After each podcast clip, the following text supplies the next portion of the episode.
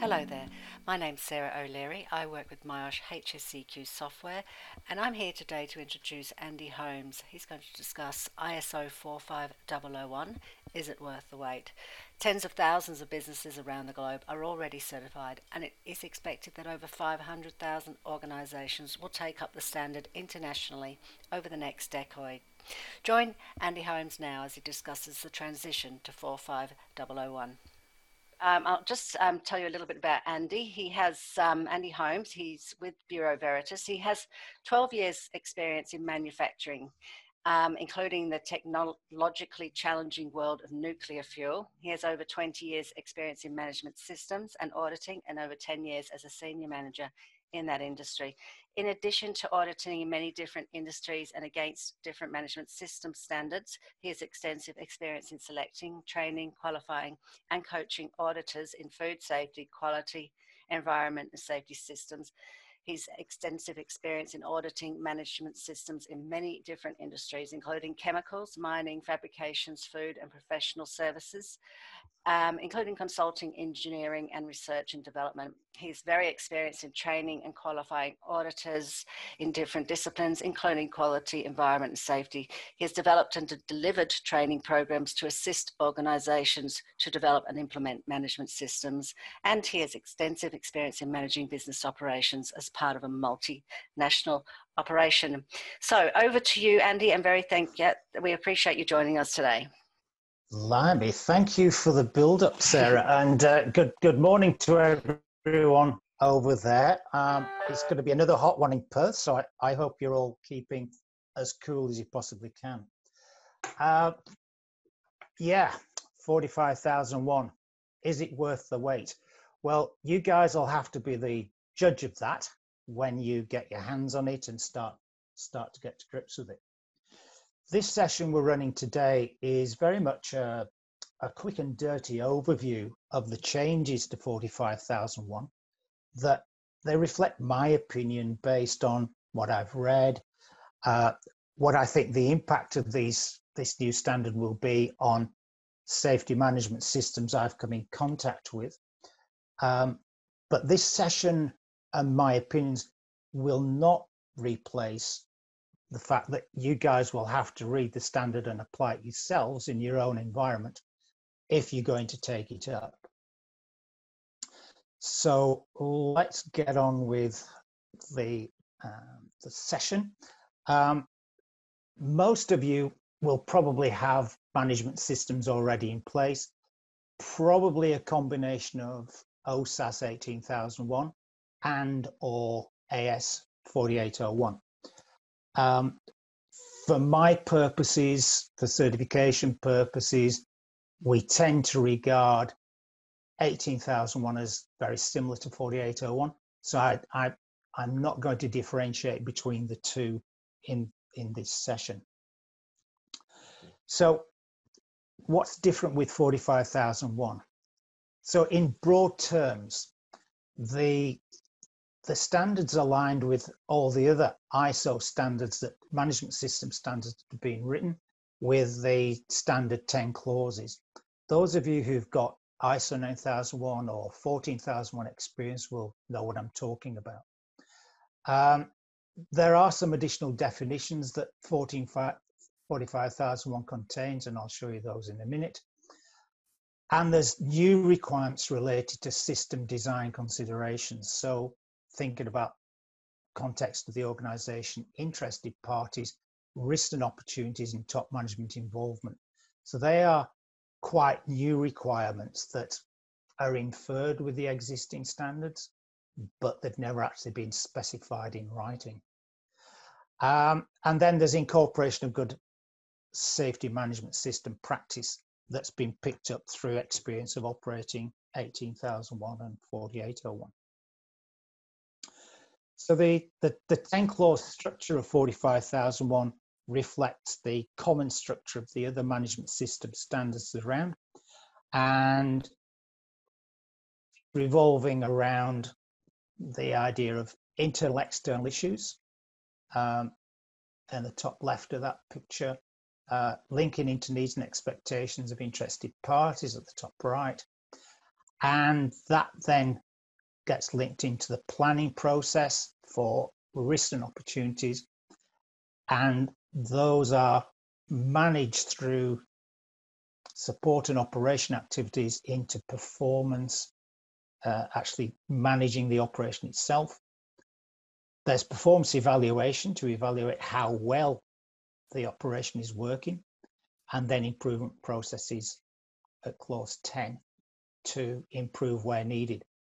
The idea of the diagram, ladies and gentlemen, is to try and show that clause 5 sits in the middle. Clause 5 is leadership from top management and worker participation.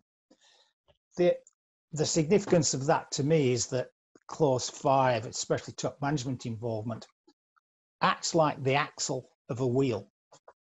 Uh, everything revolves around top management involvement and leadership. Uh, and we all, as engineers, we know what happens if an axle fails, things fly apart pretty quickly. So I think the, the diagram tries to show the importance of clause five and getting top management involvement in a, a management system. So this, this slide just shows uh, in the drafting of 5001, uh, it shows in blue the common text that that 45,001 shares with 9,001 and 14,001. And then you'll see in black the, the bits that have been changed to make it OHS focused. So that demonstrates the uh, the drive that the ISO organization put into trying to standardize across these management system standards as much as they possibly can with common wording and common structure. So a few definitions that have been appear in 45001 that don't appear or uh, have little exposure in other standards. So there's a worker who performs work or work related activities. Now, that definition is probably different to what we all understand from WHS regulations and things, but it works for 45,001. The idea of participation is involving workers in decision making processes. Consultation seeks the views of workers before making a decision rather than telling them what you've decided afterwards. A requirement is a need or expectations that's stated, generally implied or obligatory. So requirements appear quite often in 45,001.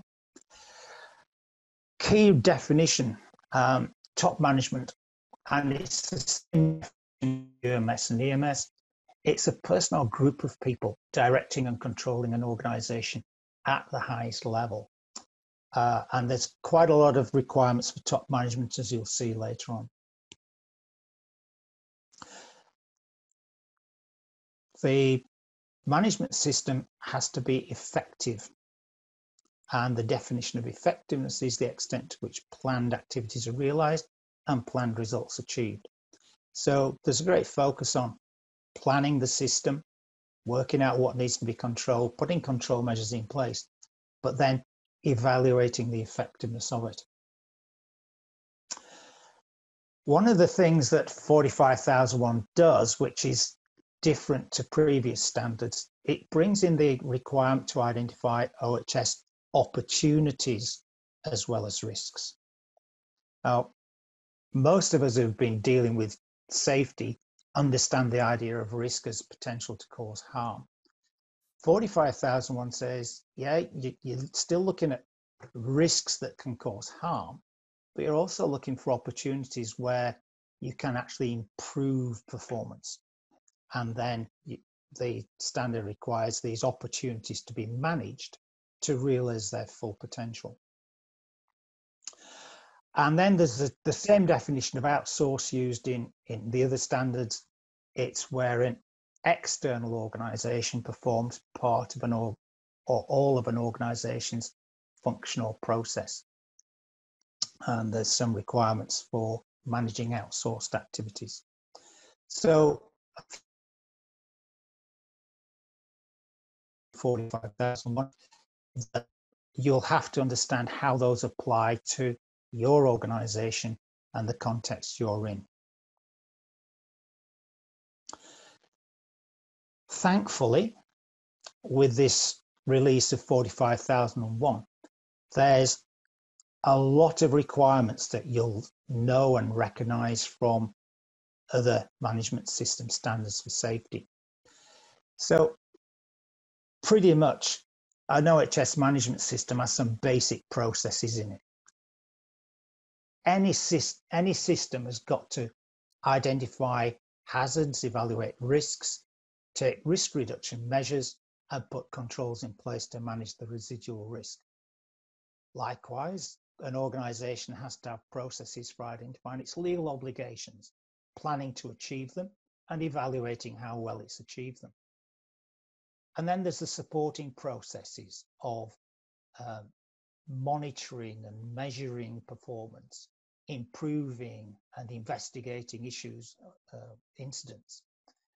There's processes for making sure people are competent and licensed and qualified to do the activities.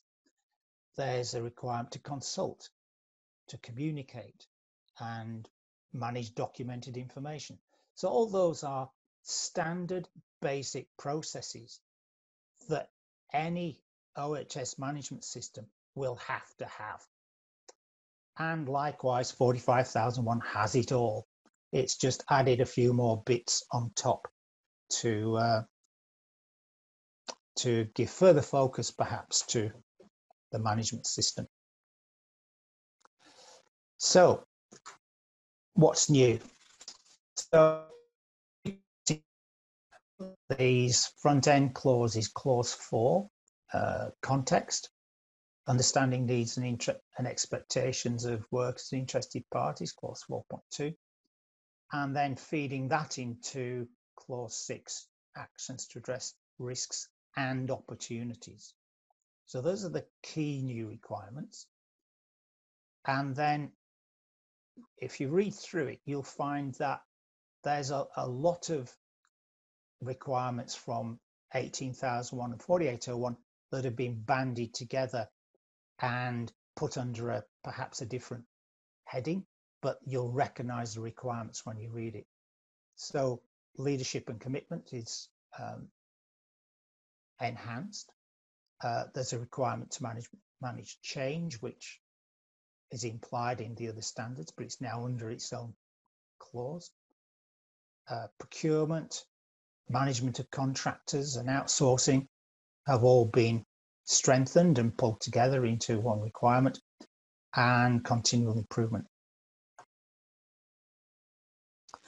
So in my simple diagrammatic fashion, um, I've identified here the key clauses that have changed.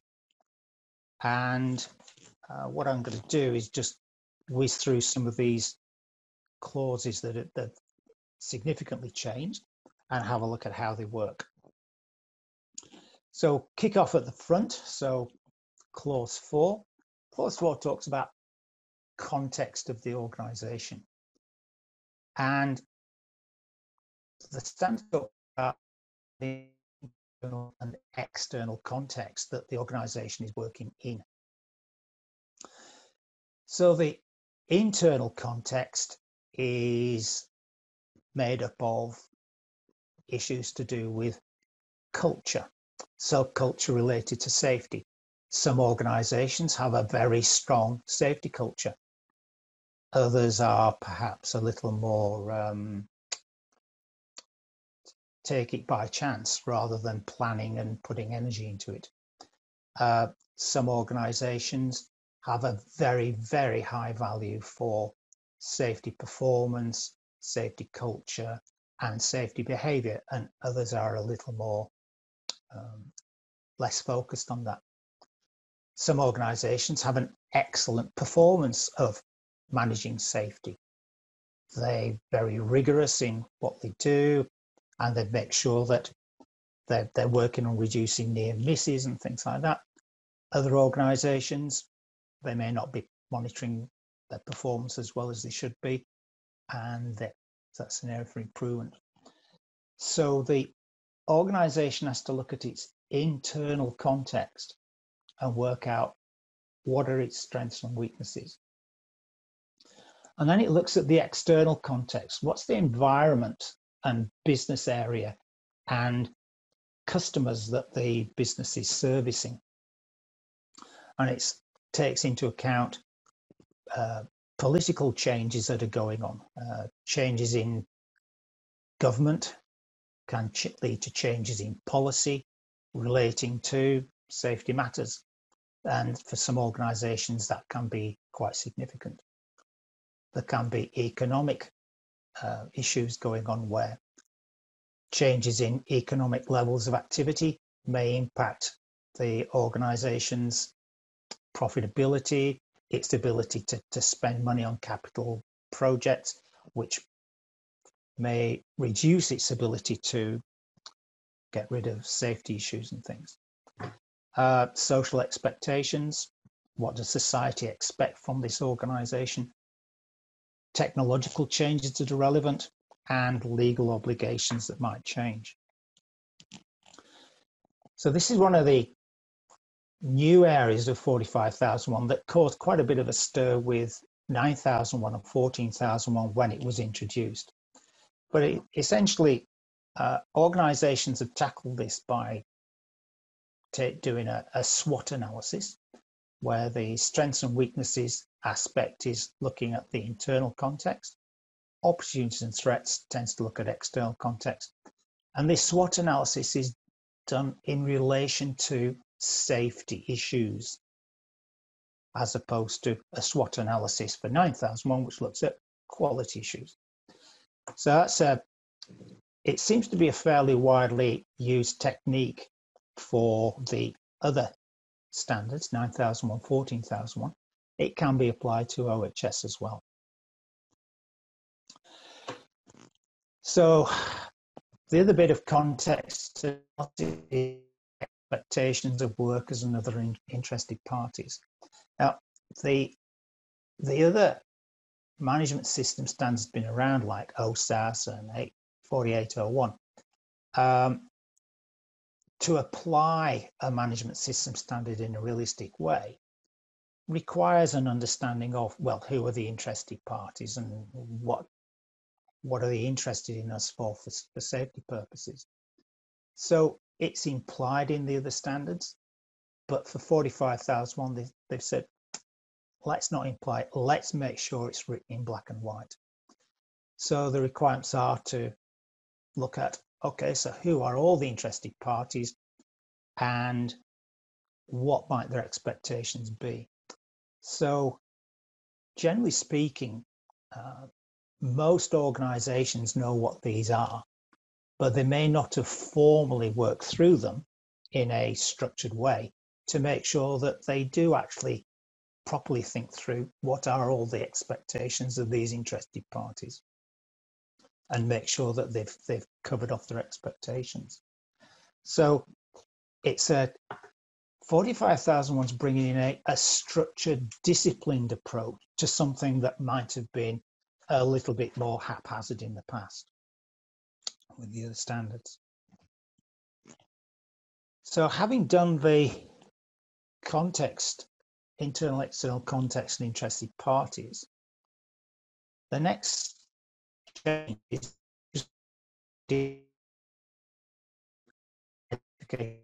risks, opportunities.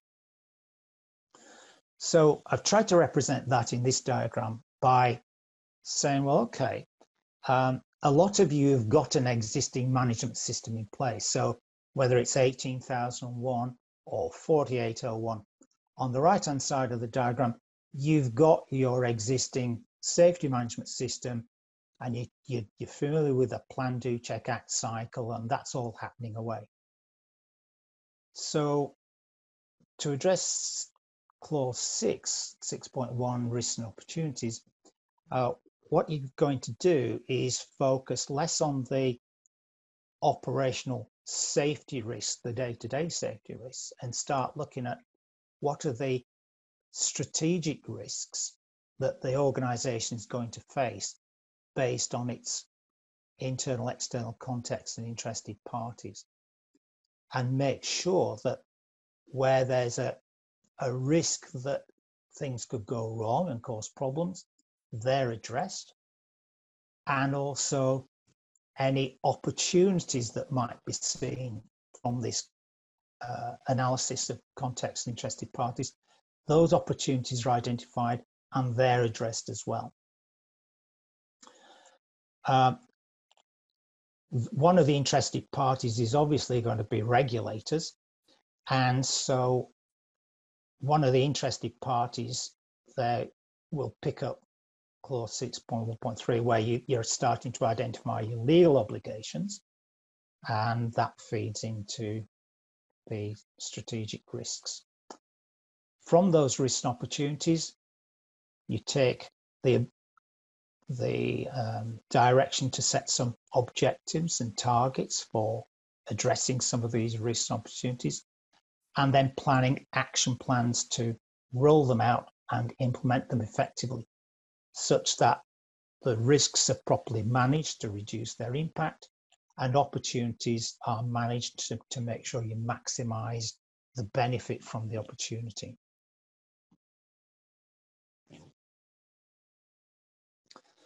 So the, uh, the organization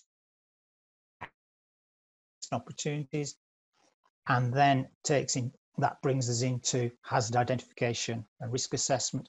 And this is all standard run-of-the-mill hazard and risk assessment process that you'll all be familiar with. So having identified risk and opportunities at the strategic level with that previous slide, clause 6.1 goes on to say, yeah, so now you're looking at your operational risk, hazards and risks and making sure they're under control. Um, it just clarifies the fact that yes, they want um, they want some clearer hazard identification guidance uh, and making sure that any opportunities to improve are managed through.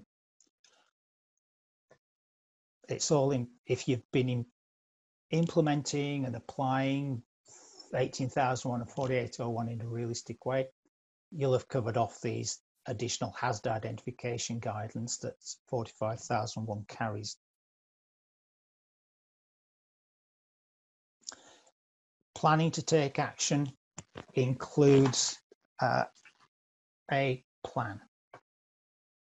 So your plans cover plans to address risks that you'll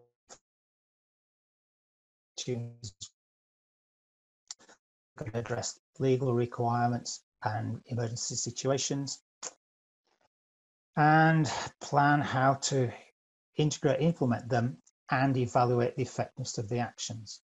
So there's there's a clearer requirement here is plan what you're going to do, which you'll all be familiar with from 18,001, but planning to integrate and make sure these actions are bedded into the management system and evaluate how effective they've been.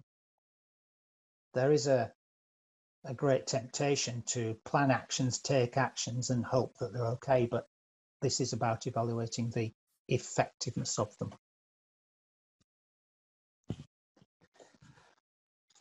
So you pretty much know that uh, setting OHS, OHS objectives, they uh, have to be measurable. Um, so the uh, the objectives are required to take into account the outcomes of consultation processes, the outcomes of risk assessments, and the outcomes of legal obligations analysis. So the expectation is that an organization that has got significant risks and has got significant legal obligations is likely to have set some OHS measurable objectives on ensuring these things are addressed properly or improving the level of compliance or something like that. And the organization has to plan uh, who does what and when and how and the method of evaluation to achieve these objectives. So this is specified rather clearer.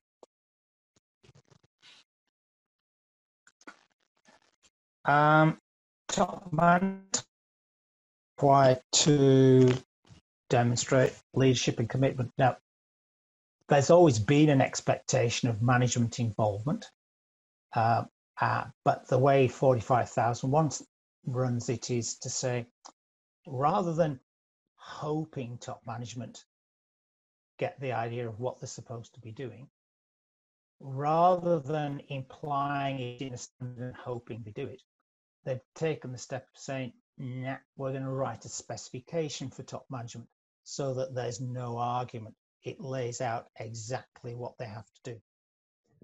So 5.1 talks about top management. And remember, this is the definition of top management is personal group of people who control and direct an organization at the most senior level. So they have to ensure policy and objectives are established. Yeah, you've probably got those already. Ensure integration of the safety of the occupational health and safety system into business processes. So hopefully safety management isn't an add-on, it's it's integrated into the way the, the organization does business. Um, policy and objectives are aligned with strategic direction.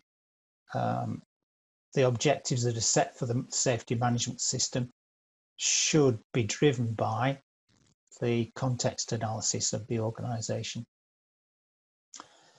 Ensure the active participation of workers. Now that that can be a problem in some organizations and in some environments.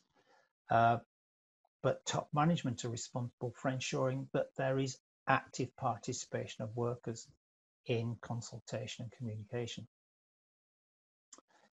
Ensure the management system achieves intended outcomes. Um, sometimes it's a bit tricky when I've interviewed top management to say, well, what are the intended outcomes of your management system? Um, some of the cynical replies are certification. But the 45,001 and the other standards are now laying down the fact that top management have to ensure that the intended outcomes of the safety management system are being achieved. So it's worth uh, you guys talking to your senior management before you go for 45,001. Make sure they actually know what the outcomes of the OHS is supposed to be. Um, taking action on risks, non-conformities and opportunities. Yeah, N not just crossing the fingers and hoping it actions taken. They need to manage those actions to make sure they're being done. Promoting a culture of supporting OHS. And with all standards now, there is no management system representative anymore because top management are now responsible for the effectiveness of the management system not the management system representative.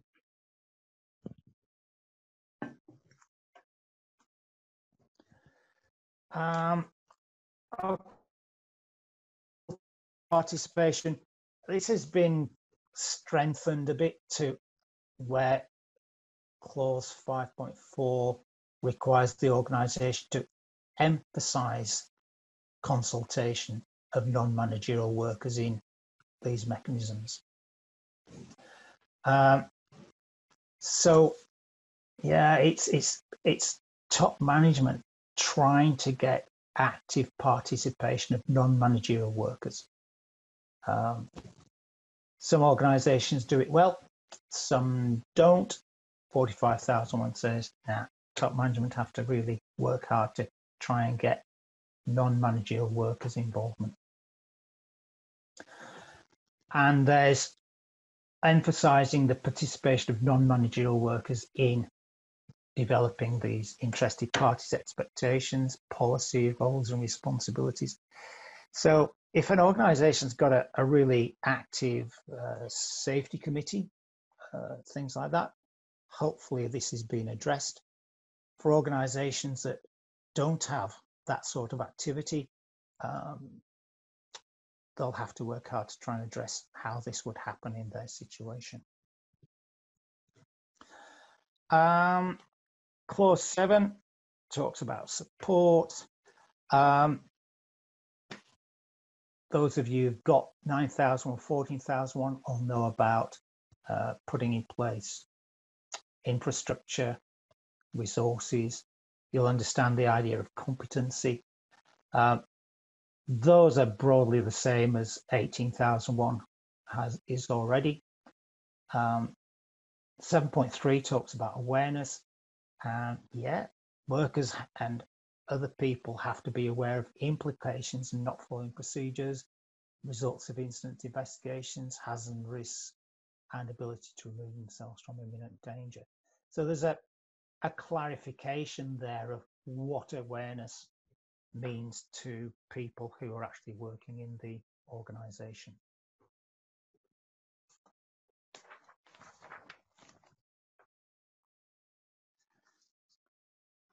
So uh, information communication, the organization has to determine its communication needs. What needs to be communicated, when, to whom, and how. Um, this is this is quite often addressed now with uh, communication matrices, if you like, where you've got listings of various levels of authority within the organization and what they're responsible for communicating and to whom uh, in, in, a fairly simple matrix. Um, documented information or controlled documents, if you like, uh, they are to be appropriate to the organization. It's the same as as you already got in place. There's, there's no significant differences there. Um, clause 8 for operations. Um, yeah, the organization will plan and control its activities. Absolutely. It'll apply the hierarchy of control. Of course it will. It'll manage change in the workplace in a planned manner, naturally. And the organization will manage its contractors where those contractors are exposed to hazards and risks, either to themselves or to the organization. So 45,001 starts to, to make some of the requirements of operational planning and control clearer.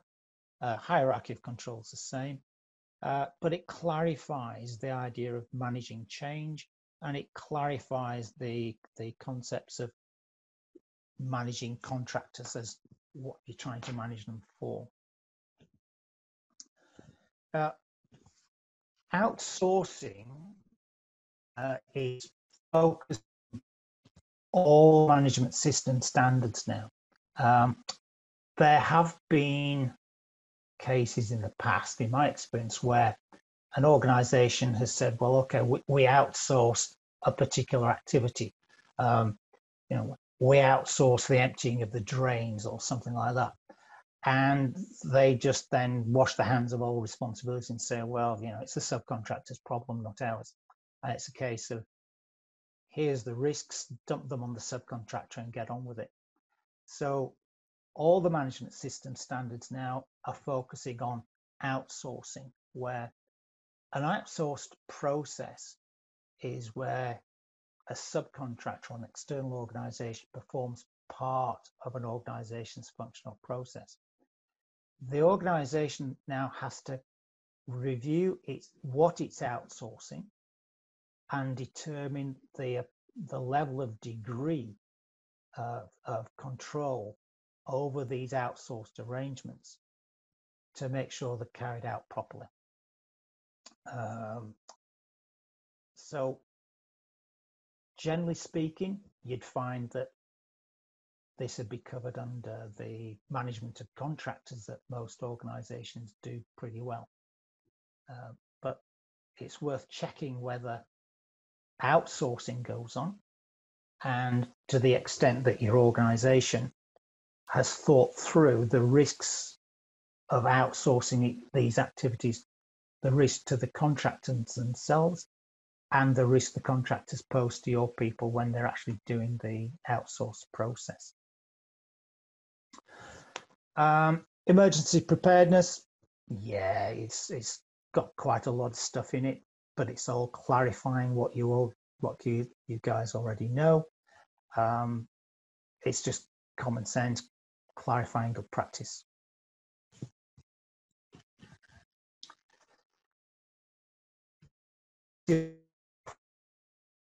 Uh, yeah, you're trying to look at how effective the management system is. Um, so there's requirement to determine what needs to be monitored and measured, when, criteria for evaluation, analysis, and covers up calibration of measuring equipment. Evaluation of legal compliance, you've all come across that before, whether it's 4801 or 18001. There's just more blurb in 45001 about how it needs to be done. Yes, internal audits, and yes, management review. And you'll see there that management review includes changes in the internal and external issues related to context. Uh, it involves communication with interested parties. It does involve worker participation and consultation, feedback and trends. So uh, as far as your existing management systems go, monitoring and measuring is roughly the same. Legal compliance is a bit clearer. Internal audit's the same. Management review has some changes in it with regards the aspects of the management system and the inputs that need to be considered. Uh, but they're linked to the changes in the front end of the standard with clauses four and five. So that's um, a bit of a change, but it's not that big a deal. Um, clause 10 covers improvement activities. And yes, there's a requirement to investigate incidents and non-conformities, uh, review the need for corrective action, etc., continual improvement. So uh, continual improvement there requires improvement processes, uh, preventing occurrence and incidents and non-conformities, promoting a positive culture and improving performance. So there's some uh, a, that requirement there is is a strengthened requirement that a lot of you will probably be able to address quite nicely. But uh, promoting a positive culture is quite an interesting one.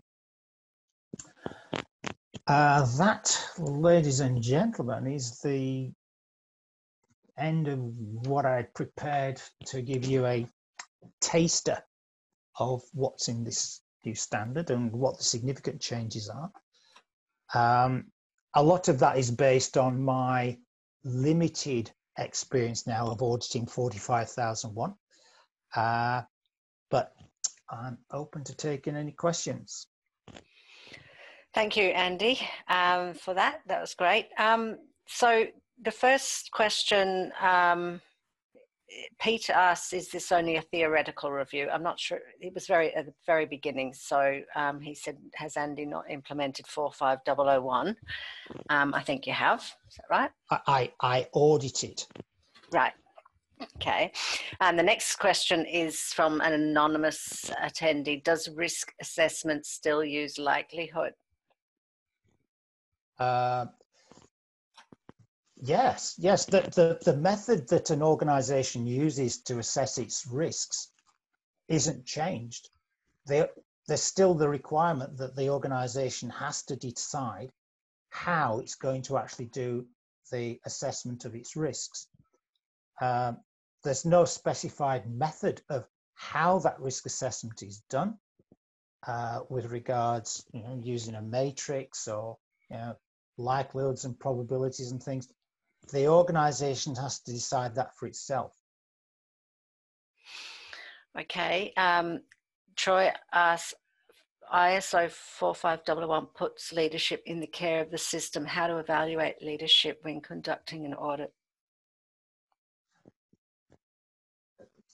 45001 puts leadership in the care of the system. I'm not, if, if, if the question relates to 45001 uh, spelling out the re- requirements for leadership to look after the system, then that makes sense. Um, how's that evaluated? Well, as an auditor, I go and interview top management and ask them questions about what they're doing to demonstrate leadership and commitment.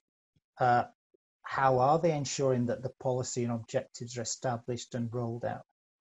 How have they ensured integration of the management of the safety management system into the business processes?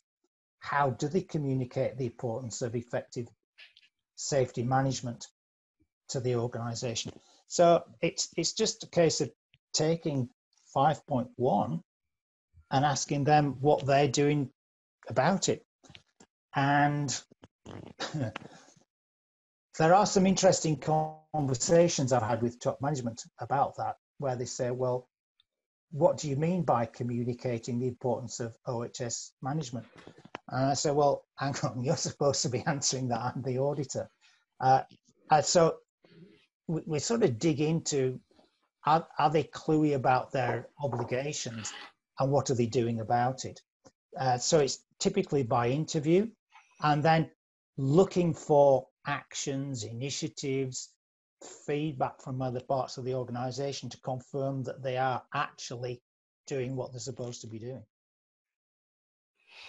Okay, thank you. Robin asks, what is the uptake on 54511 currently? Oh, ah, good question.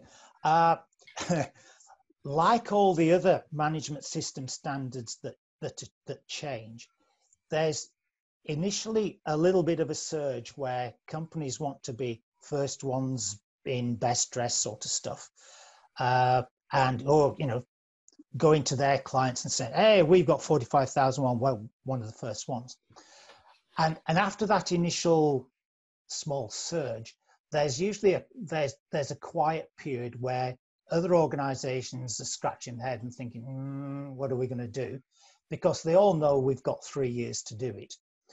And then about the, the round about the point where there's 12 months to go before 18,001 uh, finishes, you start to get a build up of organizations coming to uh, transition and wanting transition.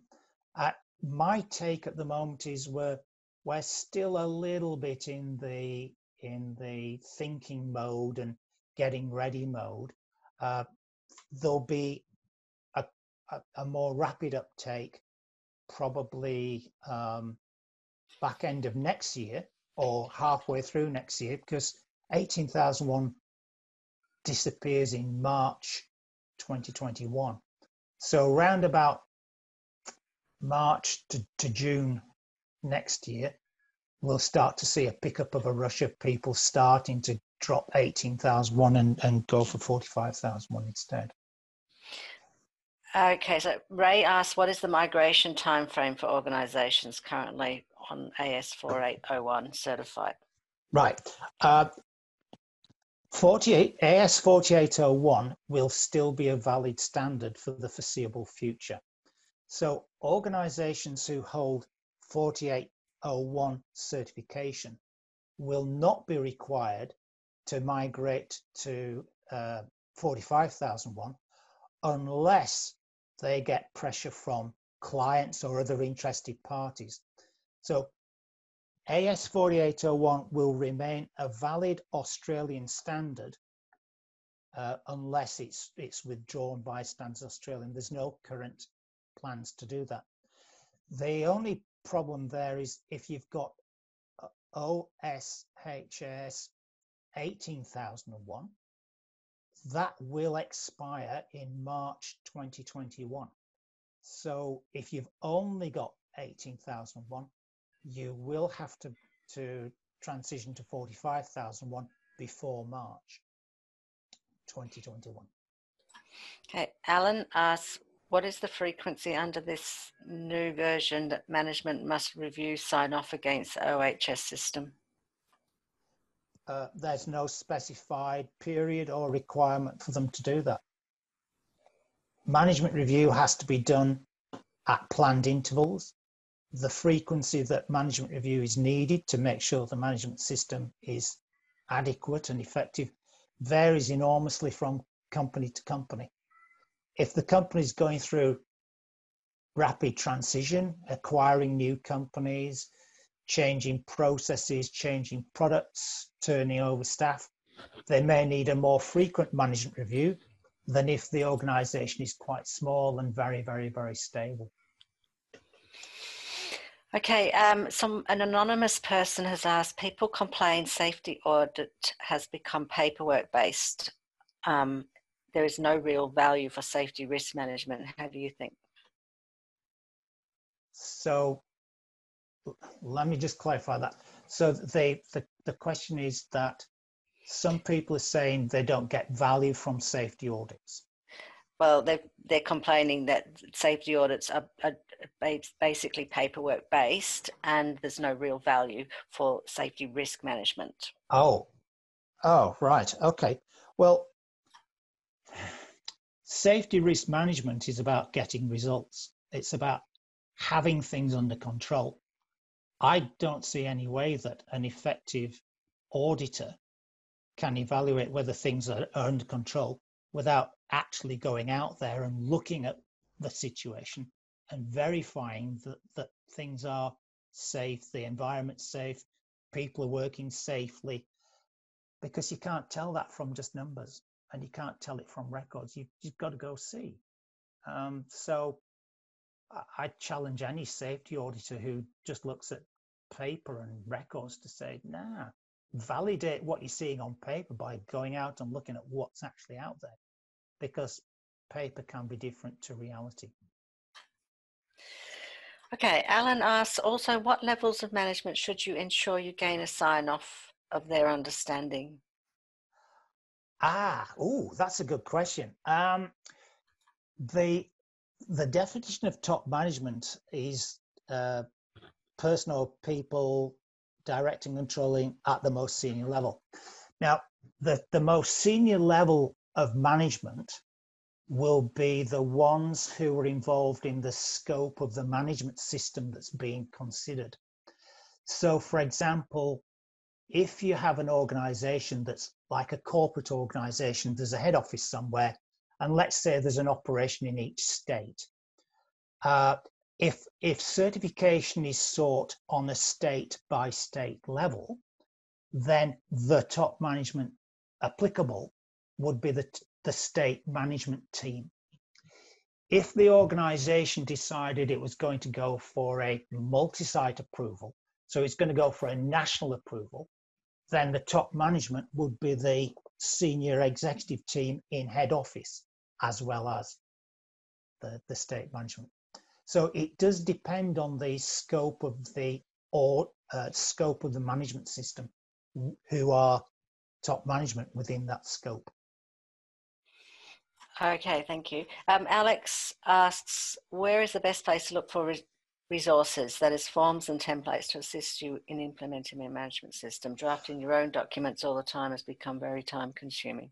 Ah, yeah, okay. Um, there are, hmm, excuse me, if on the internet there's there's quite a lot of forms and templates around. There's there's some simple free ones and there's ones that you can opt into and purchase. Uh, but as always it's about adapting them to your own needs. Um, i think that i think the thing you've got to do is look at the extent of documentation that you need uh, for your organization. Um, my adage has always been I'm, I'm not going to be bothered writing detailed procedures if no one needs to read them. So if the context of the organization is uh, I don't need highly detailed procedures, then I'm not going to write them. So I'd go back and look at the needs of the people and decide how much documentation I need to manage the management system to get the right results.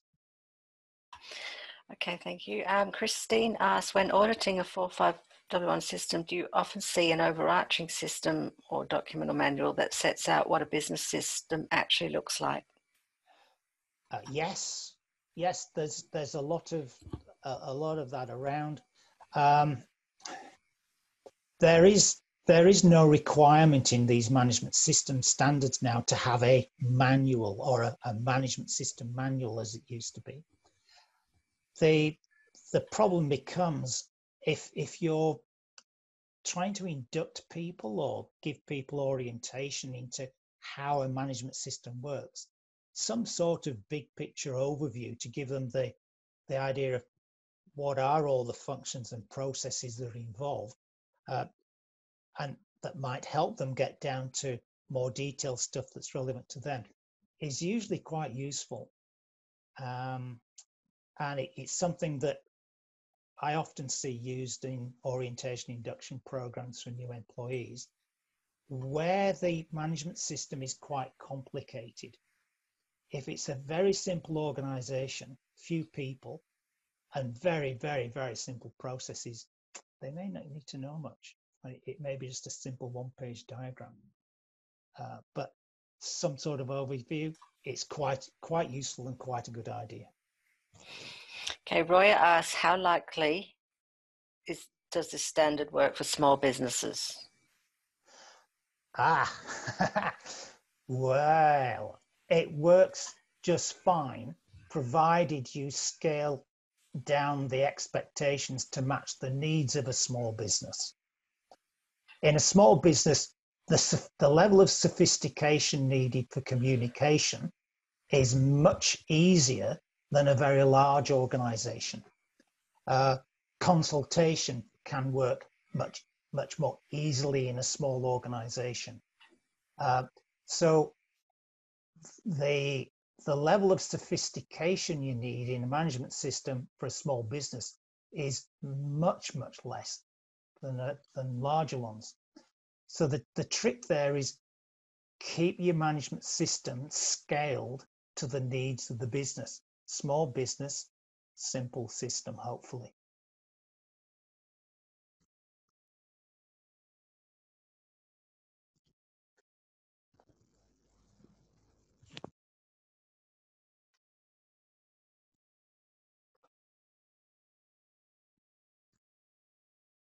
Sorry there, guys. I had I was muting myself. Um, Peter asks, apart from a good look, what is the business case for putting in 45001 to an organisation that does none of the ISO standards? Wow, that that is an excellent excellent question. Um, okay, so the, I mean, if you look at the if you look at the environment that the organization works in and its customers and clientele, uh, if those customers and clientele value a, a safe subcontractor, somebody who's not going to have accidents if they come and do work for them, etc., then you're probably going to score bonus points and you'll probably need it to impress new customers. Uh, a lot of um, tender evaluation now is related to have you got a safety management system? What's your safety performance like? So it may be a case of you need it to get on a bid list. Um, you also may want it that you know it's it's an excellent way of due diligence and due, addressing duty of care requirements and addressing your legal obligations. Um, it's it, it's difficult in many ways to make sure you're addressing all your legal obligations correctly if you don't have a systematic way of doing it. And 45001 provides a model to address something in a systematic way. It just it needs proper application to the organization to make sure it fits properly. Okay, well, on that note, also, we, myosh as an organization has um, 27001 to ensure data safety, and, and that became a, a, requirement from many of our tenders and, and customers to make sure that their safety data was safe. Um, okay, so next one. Um, Anonymous asks, is ISO 4511 implementation mandatory or optional for organizations? Oh, it's, it's purely optional. Now, the only, the only difference with that is uh, if you've if you've accepted a contract which obliges you to have a safety management system of 45,001 or 18,001, then of course it's it's a contractual obligation.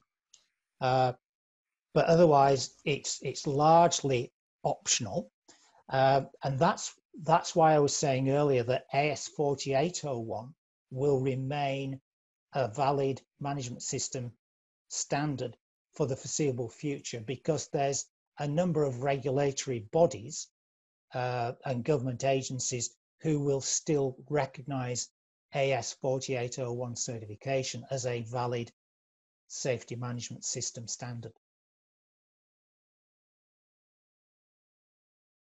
Thank you. Um, Jason asks, how can we manage the outsourced product service in the risk management hierarchy? There is a substitution to remove the risk by outsourcing it, but we are still responsible for the risk. Yes, um, it, I, I, believe under Australian law that uh, where you're engaging contractors, uh, there's a joint obligation for safety of the contractors when they're working under your direction. Uh, so that that's going to cover off outsourcing. Um, if if an organization is going to outsource, I like working at heights, for instance, um, you know, all our working at heights going to be done by an outsourced organization. Fine, but there's still that obligation to make sure that they they are doing safe things and and that your management of contractors you know you're making sure that they've they have got the licenses and they they have got some sort of risk assessment in place to cover the work they're going to do for you. Shane asks, um, by the way, um, Andy, just let me know when you're because we're getting close to the hour now. Just yeah. let me know. There's a there's around um, well, lots more questions. just okay. They can also email you questions afterwards. Oh yes, yes, of course yeah. So um, yeah, just let me know. Um, I think we should probably t- turn off in a couple of minutes. So um, okay. Sh- Shane asked if, if a company has both 4801 and 18, 18,001, I think you mean, yeah. and, and they need to transition to 4511, is there any benefit from maintaining 4801? Um, oh, good question. Um, only if some of your clients require 4801. Uh, if there's no client demand specifically for 4801, there wouldn't there wouldn't be any benefiting in hanging on to it. Uh, if you've if you've there are uh, slight differences between 4801 and 45001, but I don't think if you've got 45001 there'd be any additional cost to retaining 4801 other than perhaps some additional costs for extra certificates, extra accreditation. But I don't think there'd be significant audit duration that would cost significant amounts of money to keep it. Okay, Clarence asks, since um, 4801 will not be replaced by 4511, would the former be revised as it is already more than 18 years old? wow. Um, that's probably a question for Standards Australia rather than me. Uh, however, as as it's a well-established, well-recognized standard, and and most people recognize that, yeah, it, it, it works pretty well for what it does. If regulators continue to accept 4801 as a valid management system standard, it's it's unlikely to be significantly revised and updated because the market for it is going to be so much smaller now that 45,001's on the scene.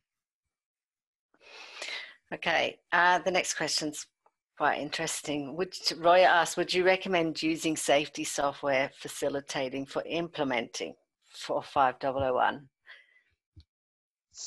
Run that through me again. Would I would recommend you, safety software?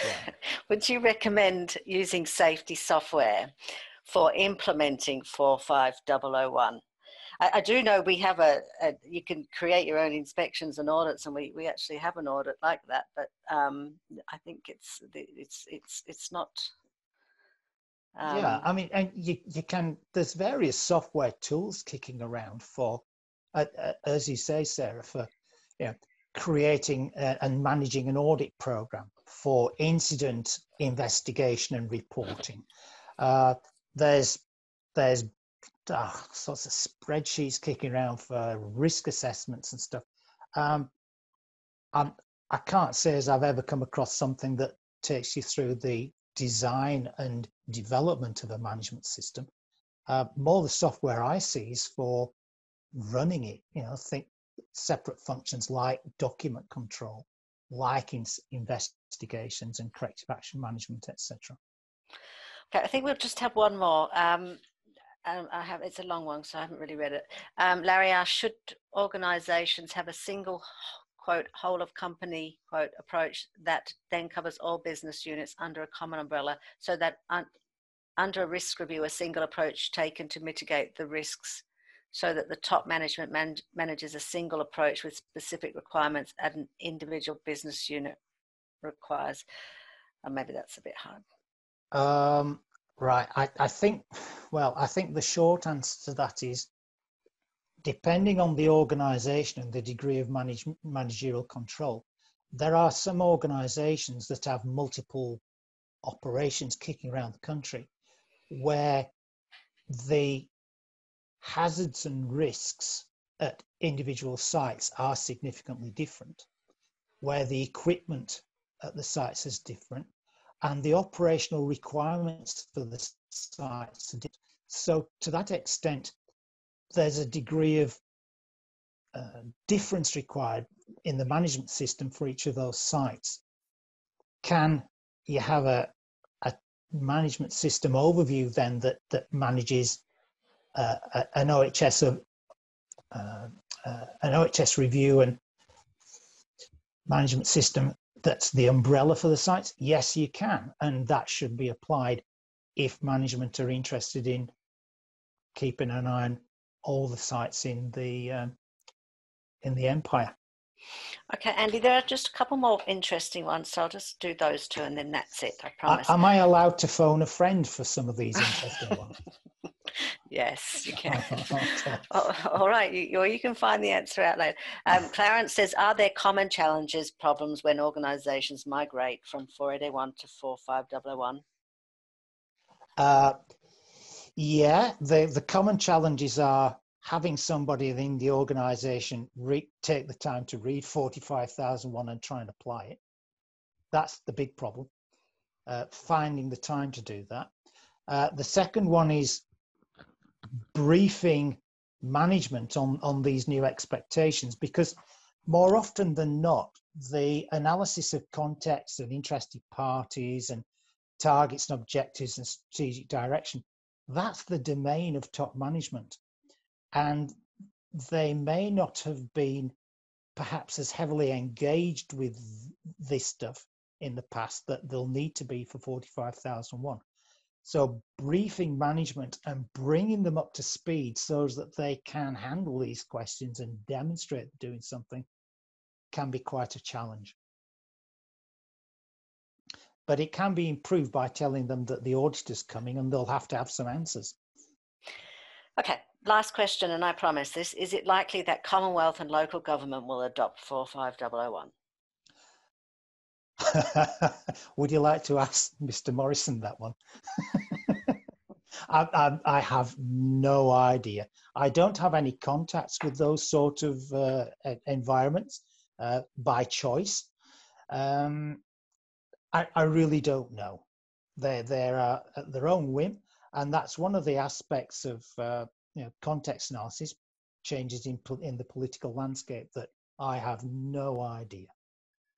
Okay, would it be likely to be based on tenders and, and that sort of thing that they might yeah. have to face? Yeah, if, if there's a change, it'll come through the regulators.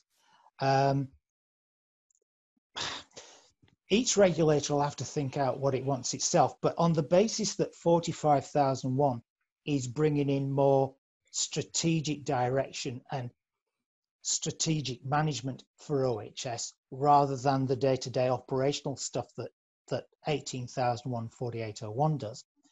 If regulators want top management to have a strategic involvement in management systems that relate to what the regulators are interested in, they'll go for 45,001. If regulators are, are really focused on making sure that risks at operational level are under effective control, they'll quite likely stick with 4801. Okay, thank you, Andy. The, the other few questions I'll send to you because I think Sure. overall they're probably interesting for you to maybe answer in an article as well. So, Sure, um, okay. all right. So I'd like to thank everyone for coming and remind you that we'll send a video that'll take a day or two. Um, there's going to an email will go out very shortly with um, Andy's email address, so you can bombard him some more. And um, and there's a is a webinar next week on health and uh, safety uh, platform safety that works with you and your team to professionals. improve Um, workplace so health, that's next safety, Wednesday, I think. and Um, quality. and I'll send the link to that too. So thank you, Andy. Um, and collect hopefully we'll see you again sometime. All right, so Modules are everybody stay cool hazards, and have a safe incidents, and Merry Christmas. risk, conduct Thanks for audits, and participating and goodbye. Our Thank mobile you, app bye. is used for fast data capture in the field, online or offline. Features include QR code scanning, digital signatures, geolocations and geofencing, PDF export, and much more. You can configure mobile forms, visibility, and functionality in your administration panel. The MyOsh dashboard provides powerful organizational insight by transforming your HSEQ data into intelligent visual charts, maps, and tables. Up to date data is derived from modules and displayed in an interactive visual format, configured specifically for you and your team. MyOsh is built on the Viking Pass, a super configurable platform with powerful capabilities. Teams can quickly and easily configure the platform to their own very unique end to end process requirements. We encourage you to treat your software technology like a team member. The MyOsh Academy is designed to empower your team with the skills to ensure they use their software tools productively. Everyone learns differently, so the Academy holds a variety of resources, including videos, guided learning, and verified online learning courses for each MyOsh module. Your investment in MyOsh helps you and your team manage risk, compliance, and improve workplace health and safety. Today, successful organizations view safety as an asset and health and safety spending as an investment. This is because a safe workplace adds measurable business value and can drive tangible improvements in performance, profit, and culture. Ask our team for an online demonstration today.